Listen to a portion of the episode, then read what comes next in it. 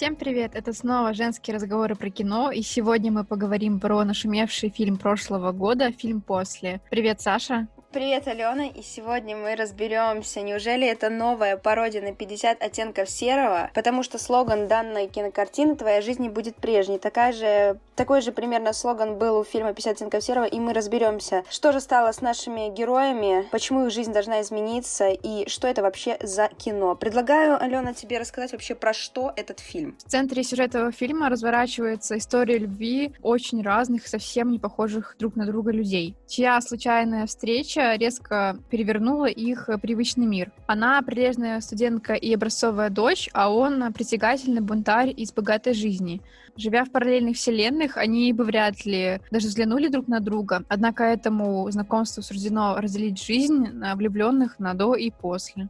Предлагаю познакомить наших слушателей с этими личностями до Тессы и Хардина. Что происходит в начале фильма? Тесса — прилежная ученица, у которой мама думает только об учебе, судя по тому, как она себя ведет, отправляет девушку в колледж. И с самого начала ее жизнь начинает меняться, потому что ее селят с соседкой неформалкой. То есть она привыкла видеть рядом с собой обычных абсолютно людей, она вся такая тихоня, и тут она заходит в комнату, а у нее подружка неформалка.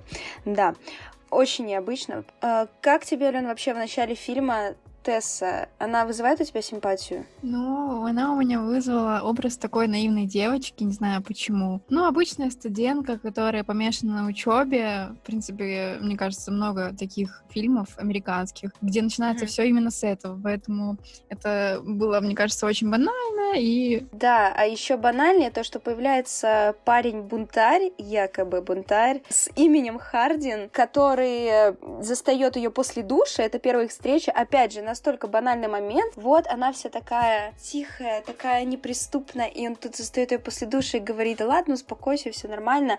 Вот так, собственно, и происходит их первое знакомство. Ну, образ так Хардина, это, мне кажется, тоже, не знаю, ты не читала книгу? Нет, книгу я не читала, но я знаю, что есть три части. И, кстати говоря, вот то, что я вначале сказала, что пародия на 50 оттенков серого, многие люди пишут рецензии и упоминают то, что это жалкая пародия на 50 оттенков серого, потому что тоже три книги, книги, тут тоже есть бунтарь, тут есть Тихоня, который потом благодаря ему меняется. На самом деле реально схожие моменты, но, по-моему, этот фильм, скажем так, не для взрослых, а для детей, подростков. Вот как тебе кажется? Мне кажется, что да. Ну, грубо говоря, для подростков. Ну, для подростков, да, да, это... Ну... Такой типичный фильм, чтобы поплакать, поумиляться, такой типа, о, господи, Хардин такой классный, о, господи, Тесса такая милая, и все такое. То есть я не считаю, что этот фильм прямо таки дает нам над чем-то подумать. Но мне кажется, что его можно сравнить только если со смазливыми 50 оттенков серого.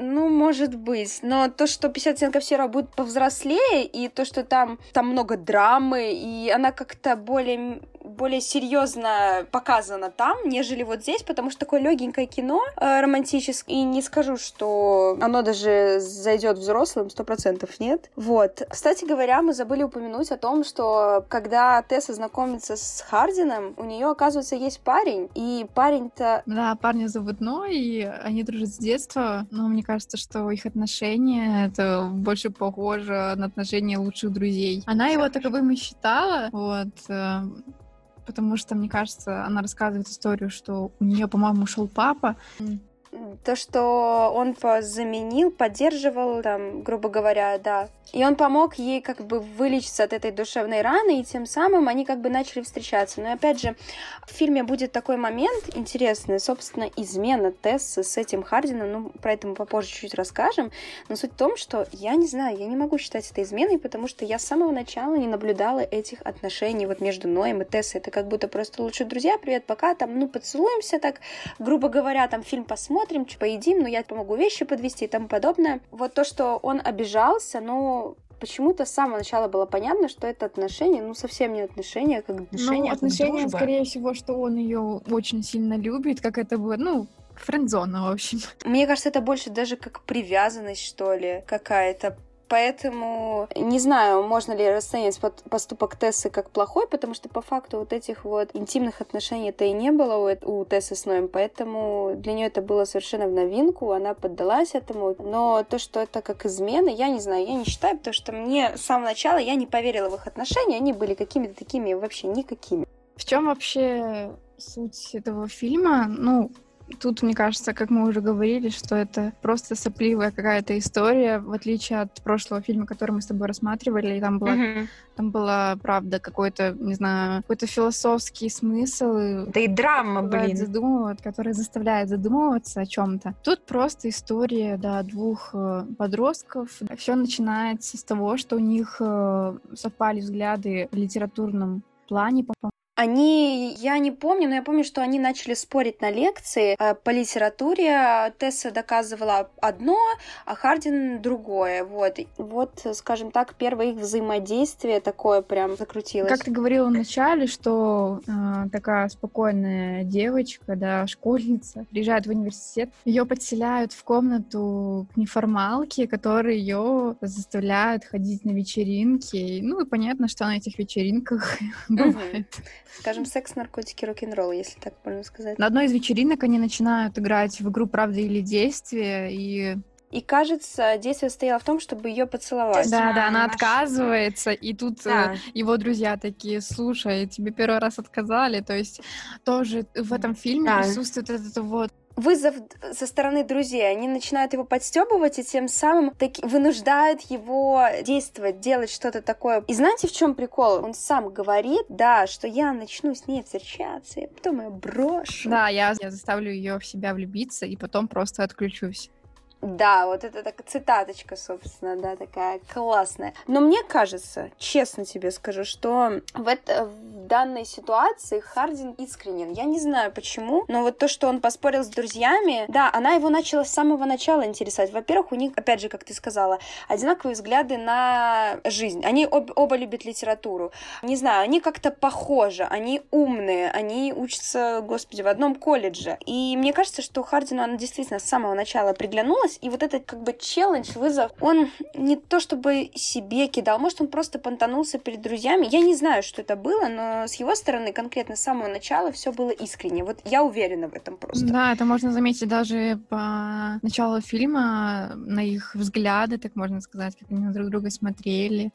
Вот именно, а взгляд-то не обманывает, между прочим. Но я, знаешь, чего не понимаю? Я не понимаю, почему все-таки Хардин не признается самой Тессе э, вот в этом вызове. Почему он сам не признается, что вот я поспорил с друзьями, но честно, честно. Я потом поняла, что все для меня это по-настоящему. Я искренне тебя люблю, ты искренне мне нравишься. Почему он довел их отношения до такого этапа, когда они уже жили вместе, там проводили вместе время, и тут она узнает, что он такая козлина.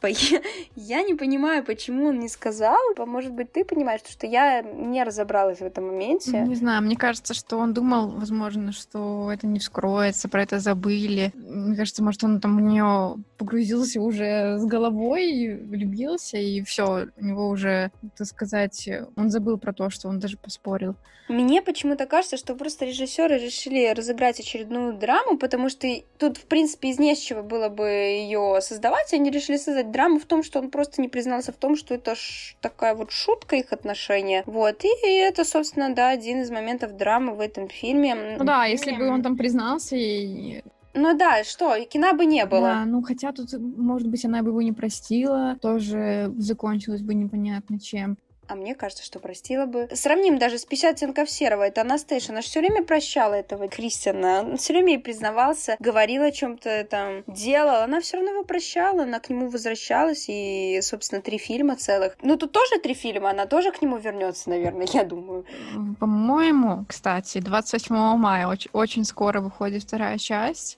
Ну, дай бог, чтобы мы это посмотрели, собственно говоря. Я, конечно, не знаю, что, что из этого выйдет, но то, что мне кажется, сюжет будет полностью высосан из пальца. И не знаю, мне кажется, что вот даже в этом фильме ты вот смотришь, как бы вроде все прикольненько, но что-то, какие-то моменты как будто высосаны из пальца. Вот, да, надо уже додумать. Да, я тоже это заметила даже концовка, согласись, она какая-то такая, что ты пришел на берег, сел рядом с ней, ну и вот закончилась. Ну, она закончилась Понятно. на самом интересном, потому чтобы поддержать интригу до следующего фильма. Ну, наверное. Я скажу, что мы немножко унизили режиссера, сказали, что вот, сякая эта картина, но на самом деле фильм снят круто. Мне понравилась съемка, качественно, очень красивая, вот эти вот когда да, фильм когда... Э, когда позволяет уйти в какой-то мир романтики, мне кажется, любви, нежности. Когда они вот все это снимают близко, их поцелуи. Но это не оправдывает сюжета. То есть сюжет, конечно, такой немножечко ломанный, непонятный, недосказанный, как ты сказала, такой. Вот, но в принципе я, я, скажем, осталась довольна. То есть такой приятненький такое послевкусие, Вечером, да. когда ты там сильно устал, просто расслабиться, посидеть, посмотреть без, без какой-то там смысловой нагрузки, потому что фильм, который мы с тобой рассматривали, да, прошлый прям... Ты его смотришь, и у тебя в голове столько мыслей, что вот, там нужно так и так и так. Тут ты просто смотришь расслабленно, смотришь на mm-hmm. эту историю любви. Вот если честно, вот пытались сделать пародию на трилогию 50 оттенков серого, ну не получилось, не получилось у ребят. Они сделали как бы детскую версию 50 оттенков серого, немножечко, да, некоторые моменты так загладили, зацензурили, грубо говоря. Ну не знаю, не получилось. Второй раз бы я его, скорее всего, бы уже не посмотрела. Я тоже думаю, что тут нечего смотреть, не дотягивает. Но если вы такой прям э, романтический человек, романтическая натура, вам грустно, вы хотите любви, вы пересмотрели все фильмы про любовь, но забыли про после, посмотрите. Ждем, в общем, 28 мая, ждем премьеру второй части. Ну, я думаю, что мы с тобой все обсудили. Абсолютно все. Спасибо всем, кто прослушал этот подкаст до конца. И обязательно. Сидите дома, потому что, знаете, коронавирус Вещь такая, распространяется быстро. Поэтому смотрите дома фильмы. Сидите дома, смотрите фильмы, которые мы фильмы. вам советуем. И слушайте подкасты. Да, всем пока. Пока!